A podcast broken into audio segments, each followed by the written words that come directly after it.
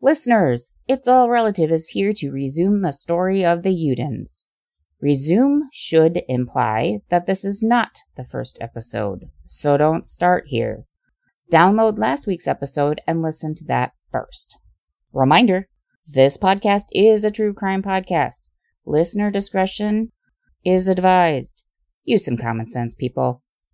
Here's Chris Webby to set the mood, and I'll see you on the other side. Started at the bottom at hunger, but got nothing. Told them I would get to the finish, I'm not bluffing. There wasn't a day since then I stopped hustling. The pot's bubbling, my stock's doubling. Shoes hit the pavement, and everything in views for the taking. Hit with a boom, the room shaking. Moves that I'm making, and record set soon that I'm breaking. Show them the truth, I'm through waiting. Rocking, disregard traffic signs, I'm not stopping. Only way to pass the time that I've gotten. And they all a lap behind while I'm jogging. No other option, they all watching. Dead or alive, I'ma get to the prize. My competition better go hard. I get a disguise when all my methods applied and they met the demise. Baby, you gon' feel the temperature rise, so keep running. I'm living on the run, make my living on the run. No forgiveness for my sins, it makes no difference on the run. I'm on the run. Last week's episode was a bit of a cliffhanger. But if any of you had suspected Gerald and Alice Uden played a bigger role in the disappearance of Virginia, Richard, and Reagan, you have been on tenterhooks waiting for part two.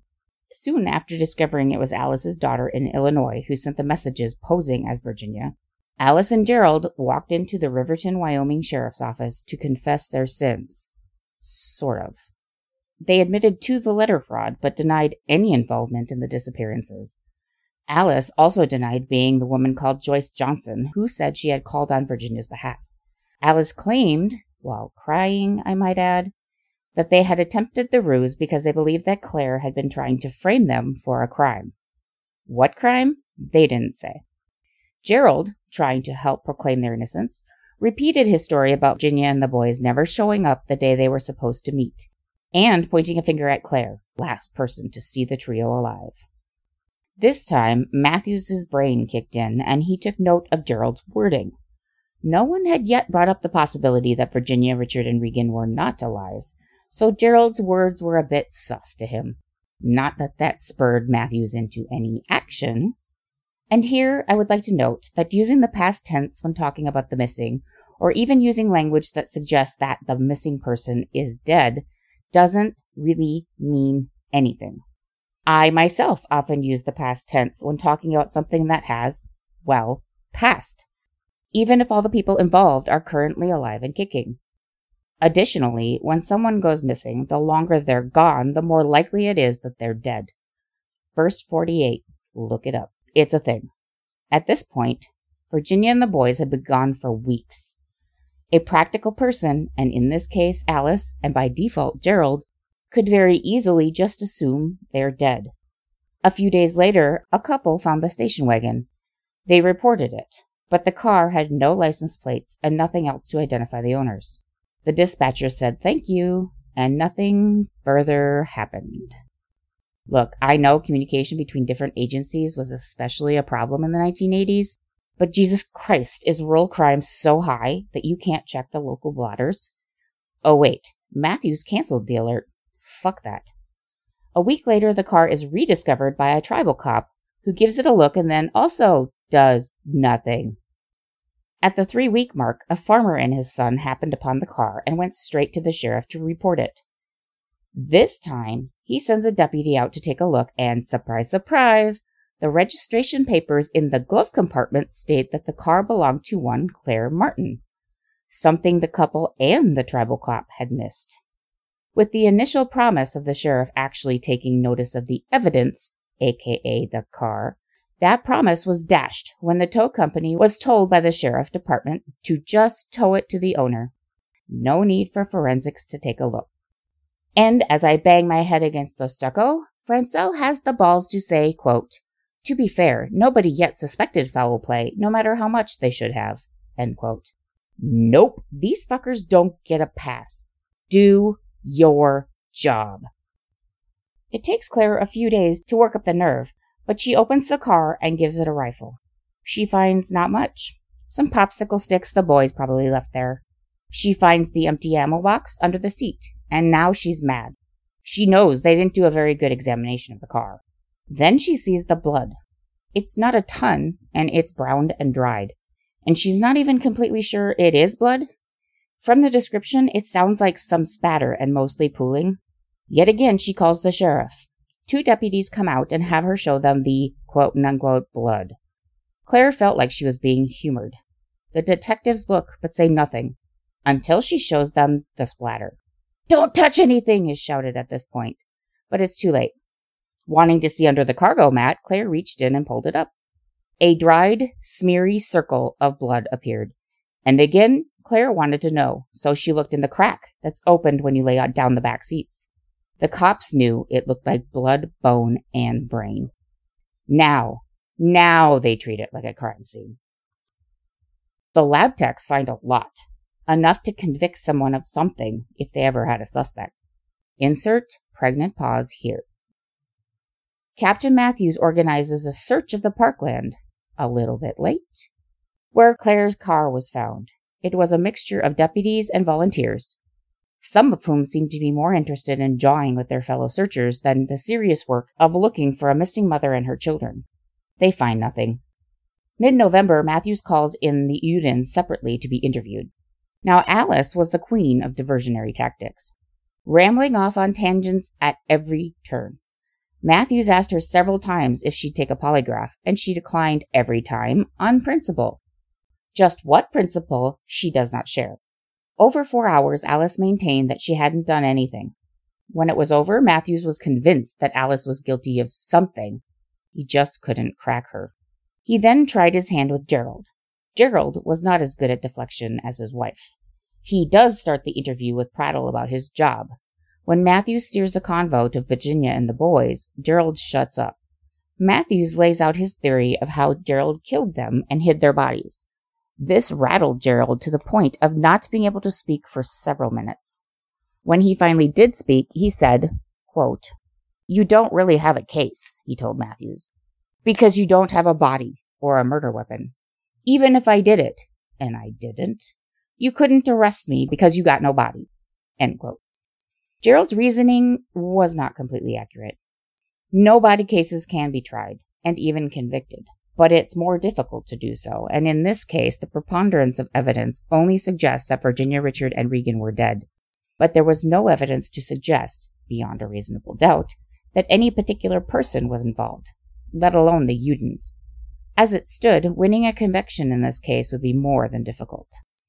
Matthews asks Gerald to take a polygraph, and Gerald also declines on principle. Gerald also is disinclined to enlighten us as to just what principle. His interview only lasts an hour and a half, at which time Matthews is also convinced that Gerald is guilty and covering it up. For two years, Matthews tries for more concrete evidence to link the Udens to the missing family.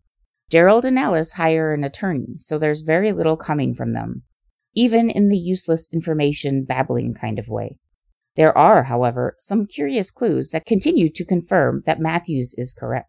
BT dubs, I don't know why that sentence came out so alliterative.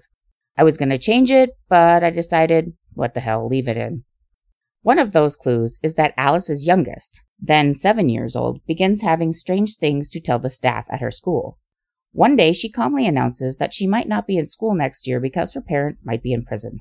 Granted, if the Udens were worried about Matthews pinning the disappearance slash murders on them, they may be discussing it quite a bit at home. Children pick up on a lot more than most adults think they do. Quote, one day, in the nurse's office, she, that is their youngest, Erica, drew a disturbing image of a person standing on a box, with her head in a noose and cocked at a dreadful angle. A cartoon bubble off to the side said, Help me, help me. When asked about it, the seven year old said only that it happened in the barn. The startled nurse gave the artwork to a social worker, but Alice shrugged it off. Another time she told the nurse that she had a nightmare about two dead boys who were killed and the skin stripped from their bodies. Then they were wrapped in a blanket and buried in the desert. Enraged, Alice stormed into the school and told the principal nobody was to speak to her daughter any more. Nobody. Period. Now look, it's easy to look at this and think, that poor girl is living with murderers. But please keep in mind, children do not process information the same way adults do. I'm generalizing, so use some salt on the following. But what this says to me is that the little girl is worried about losing her family. At seven, she's lost her brothers, and now her parents may be taken from her and put in prison. It sounds like she's terrified. When humans are that young, often their comprehension of what is actually happening gets transformed into something the child does understand. The drawing of the hanged woman could be that she had overheard her parents talking in the barn about what would happen to them if they got the death penalty. It definitely sounds like they weren't shy of speaking about so called adult things in front of her. The nightmare was just that, maybe a nightmare, dreamt by a little girl trying to understand the death of her brothers. It isn't the seven year old who is leaving the biggest clues, it is Gerald. Gerald brings to the sheriff some hate mail he received. Franscell doesn't print the letter or even suggest its contents. However, when handling the letter to deputies, Gerald blurts out, quote, You don't have anything until you find a body, and you're not going to find one. Gerald also requests Virginia's medical file, just in case they find a decomposed body and need to identify her. Cause that's not weird. The jury was out on whether Gerald was a taunting mastermind or a blithering idiot. However, now, with 2020 hindsight, I would say he just might be taunting them. October of 1982, a grand jury is convened to see if there was enough evidence to indict the Udens. The evidence was still circumstantial, but the prosecution was hoping that, if nothing else, it would shake the Udens' resolve and cause them to confess or take a misstep. Alice's adoptive parents reluctantly appeared, and neither refused to answer questions or claimed that they didn't know the answers. Gerald and Alice both pled the fifth, Gerald in particular pleading 49 times. That must have been beyond irritating for both sides. The couple were also protected against testifying against each other under spousal privilege no doubt equally irritating. And Alice's youngest, Erica, was removed from the state of Wyoming so she couldn't testify. Honestly, probably the best parenting move they could have made for the girl, intended or no. The proceedings ended in a whimper, the prosecution dismissing the jury without asking for an indictment decision. And then the Udens moved house. I would have loved to have been a fly on the wall for that discussion. They had property recently purchased in Oregon, but they moved to Missouri. And life went on. Gerald and Alice changed more than just their state of residence. The couple decided they were done with farming. Gerald decided to become a trucker hauling big rigs across country. Alice up and quits her nursing career and decides to join him on the road. My mom was an awesome mom. Remember that from the last episode? That's what Erica says about her mother. I fully admit that no one is perfect, and most people are more than just one thing.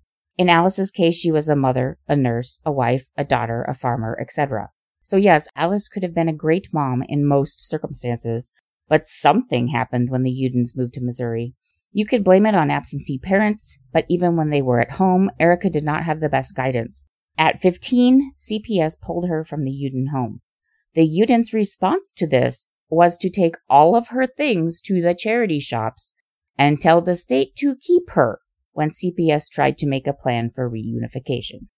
Back in Wyoming, Matthews has been keeping an eye on the Udens as best as he could. When word got back to him that Erica was now in the care of the state, he asked for officers to interview Erica about the disappearances of Virginia, Re- Richard, and Reagan. Remember, at the time of the grand jury, Erica was sent away, effectively hiding her so she couldn't testify. But now, circa seven years later, when the Udens told the state to keep Erica, they turned over the decision making power for her from themselves to the state. They had not only catalyzed their daughter to talk, they took away their own ability to stop her from doing so. The Udens had been fairly careful with what they had said around Erica, so she didn't know much about the case. The officers provide her with the police report to help. She had always played with her brothers, Richard and Reagan, when they came over. However, the day Gerald was to meet with Virginia, that day he says she never showed up. Erica was sent to the neighbors and told that her mother did not want her around them. Quote, when she got to the part, in the report, about the bogus letters to Claire, she blurted out that she recalled her mom typing a letter and discussing with Gerald how to sign Virginia's name. Random memories then poured out, Erica remembered Gerald removing pictures of the boys from a scrapbook after the disappearance and putting them in a drawer. She remembered being hidden from the grand jury. She remembered finding some old Wyoming license plates in the spare tire compartment of her mother's red Pinto and wanting to keep them because they had a bucking horse on them. Alice snatched them away and they vanished. And she remembered that the day after the disappearance, she went with her parents to nearby Ocean Lake, where Gerald went off by himself in his boat for a long time. In 1989, Alice sent an angry letter to a 16 year old Erica at the orphanage, accusing her of colluding with the cops' mind games by simply talking to them. In 1993, an ex Ohio, now Wyoming, cop named Jack Kopach had a pseudo friendship come mentorship with Alice's son, Ted. Remember, Alice had five children, and now adult Ted had stayed in Wyoming. In the middle of an acrimonious divorce, Ted drops by Jack's house one evening for some moral support. He had remembered, or more accurately, he had finally made several disjointed flashes coalesce into something cohesive. Quote, Ted had lived with his mom and stepfather, Don Prunty, at a historic spread near Cheyenne, the Remount Ranch, where they were caretakers. Then up at the roadside rest stop where they picked up trash for the state. Don died, bad kidneys or liver failure or something. And after that, Alice hauled her kids to several brief jobs she worked barmaid, bus driver, roadside rest stop janitor, maybe some others. We moved around a lot, he said. When Ted was in junior high, it was his job to drive his mom to her waitressing job at a little bar in Buford, Wyoming, maybe 25 miles west of Laramie. So we became drinking buddies, and one night, in a drunken haze, yeah, maybe while driving and drinking a beer, when I was in junior high. She told him how she shot her abusive, drug addled asshole boyfriend. I think his name was Ron? In the head while he slept. She'd had enough of his cruelty. Some guy she met after Don Prunty died. Early 70s, maybe? Ted met him once, but couldn't describe him. He thought maybe they lived in Cheyenne. Probably a mobile home, but I don't know where. Ted had been farmed out to relatives back east by then. Alice told Ted she stuck Ron's body in her car, then dumped it in a hole someplace, maybe at the Remount Ranch. Maybe wrapped up in bed sheets? I don't know. Maybe crammed in a barrel. Maybe she had help. He thought maybe Alice had already told his sisters, Erica and Thea, but she commanded him never to tell anybody else. This story spurs Kopach to fly to see Thea, the woman in Illinois who had mailed the fake Virginia letters for her mom. Thea said yes, her mother had told her a similar story while she was making her prom dress. Thea was a bit more help to the investigation because she was able to give a potential last name for Ron. It was Holtz. In charge of the case after Matthews retired, Deputy Dave King does a search to see if he could find this Ron Holtz and determine what the real story was. King found him, not a boyfriend, but a husband. Ron Lee Holtz married Alice Louise Prunty on September 17, 1974, just outside of Denver, Colorado. Holtz was a Vietnam vet, a draftee, as so many were back then. He had had a serious case of PTSD and had tried to kill himself quite a few times. He had married his first wife just before being shipped out. He 18, her 15, with a baby on the way. It was volatile and catastrophic. They were divorced within 18 months. Ron also had a police record, mostly arrests, with the judge giving him a choice between jail and the psych ward. Ron always chose the ward. July 1974, Ron is transferred to a Wyoming hospital where Alice happened to have just gotten a job. September 4th, 24 year old Ron checked out of the hospital and 35 year old Alice quit her job. Two weeks later, they were married. By Christmas, no one had heard from Ron Holtz, and they never would. King went to visit Holtz's family. Quote, what he heard from Ronnie's loved ones, although none seemed to love him much, painted him as a functionally insane and ferocious bully. Maybe Alice shot him to protect herself. Maybe. Alice came to Wyoming with her husband to work as caretakers of the 4,000 acre Remount Ranch, made famous by Mary O'Hara in the book My Friend Flicka. In the already famous ranch was an abandoned mine shaft 300 feet deep, according to O'Hara. Whether that depth was accurate or not, what was true in the book was the fact that it had been used as an animal crypt and trash midden since it was abandoned. Todd and Thea both said that their mother had rolled the barrel enclosed body into the mine. Matthews was back as sheriff, and he extended his go ahead to King to pursue the Udens, dig out the mine, find the bodies, he even asked for help from the Division of Criminal Investigation, the DCI. However, life had gotten in the way for all the investigators. Kopach passed away. The DCI hit a wall. Dave King won the sheriff's job over Matthews, but Kopach passing away and his inability to solve not just the Uden case, but also whatever happened to Amy Bechtel, another Wyoming missing persons case, look it up, put him in a depressive state he couldn't get himself out of, not with drink nor with drugs. He lost his job as sheriff. So it wasn't until some 20 years had gone by that a bored DCI agent named Lonnie Tabiste happened upon the Uden case while looking for something that piqued his interest. That new life was breathed into the case. Tabiste put in the new sheriff of Riverton, Wyoming, Roger Milward, to request permission to actively investigate the case and to gain access to the case file and any evidence that pertained. He also went to see Virginia's mother, Claire Martin. At 80 years old, Claire was still a mental firecracker, even if physical things were harder for her to do. She and Tabiste formed a connection of sorts. She wanted to know where her daughter and grandsons were, and he wanted to find them for her. A few years went by, and the political landscape went with it. The brass was no longer happy with his spending so much time on a case that seemed would never be solved. But Tabiste was undaunted. He even gained a partner, a DCI agent named Tom Waxsmith. Two of them sifted through the evidence and re-interviewed as many people as they could. Quote again from Franscell's Gerald and Alice. Then they talked to Alice's first husband, Gerald Scott, a retired state cop who kicked her out after 13 years of marriage when she lost interest in being his wife or a mother to their four kids.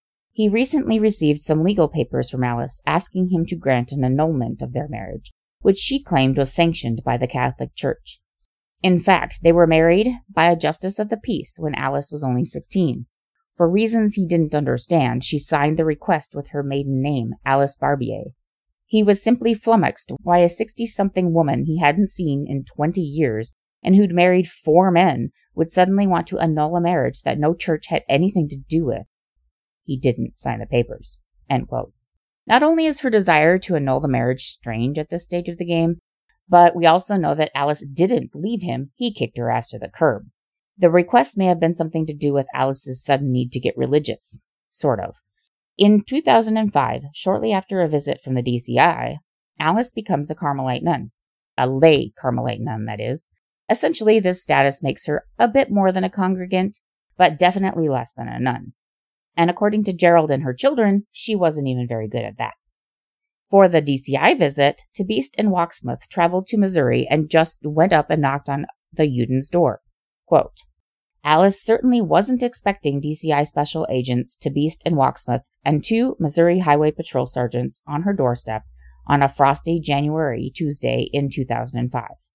Maybe that's why this pale, wizened grandmother with thinning hair answered the door wearing only a bra and panties. Or maybe she had other ideas.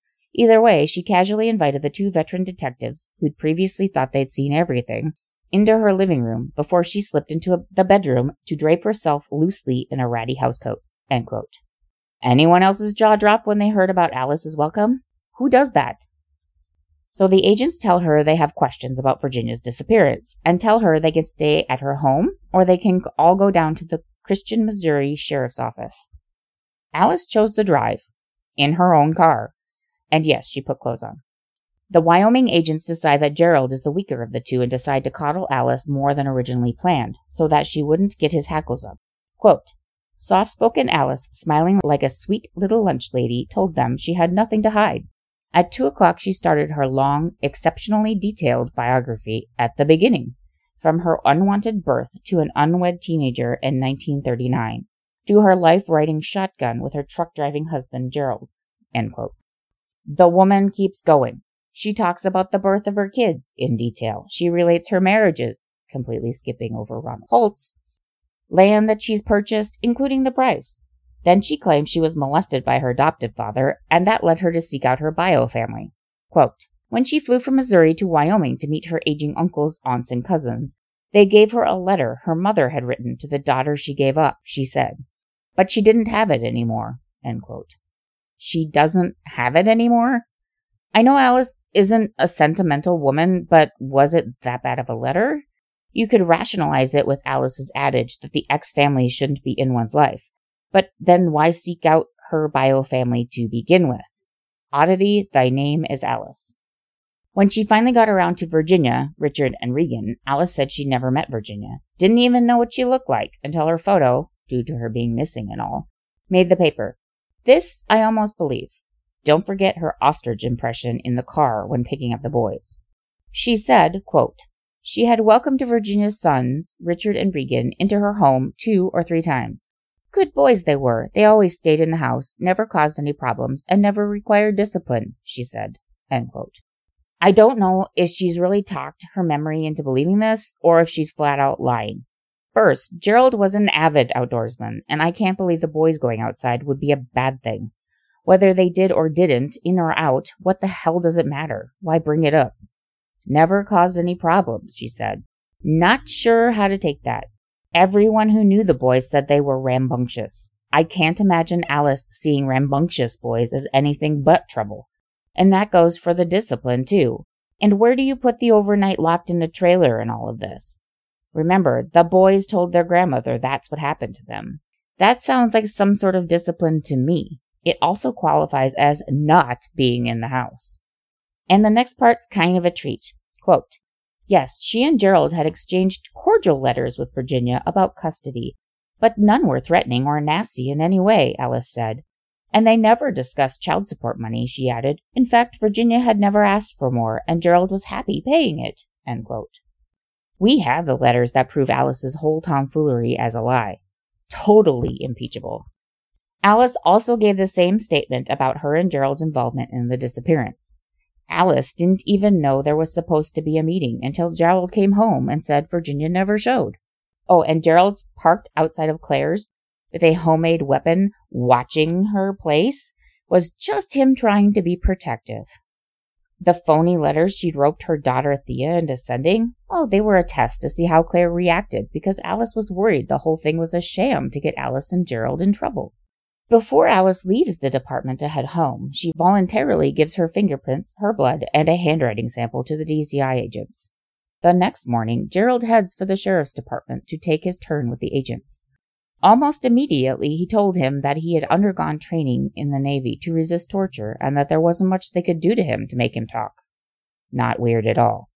Quote, St. Peter will decide, Gerald continued. I will confess what I've done to St. Peter.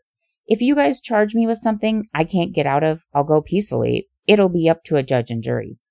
Are you saying you will never confess here on earth to anyone before you die what you've done? Waxsmith asked. Gerald was ambiguous. Again. This is all I have to hang on to, he said. And on yet another cliffhanger, we are at an end for today. Next week should finish things up for this case. If you have a comment, question, or suggestion, you can contact me at Despecta or a variant on most of the things. Trolls will be evicted. This podcast is all me, so don't go after anyone else for the content. And well, just don't go after anyone, including me, because no one likes you when you're rude. Here's Don Henley to see you on your way, and I will talk to you next time on It's All Relative.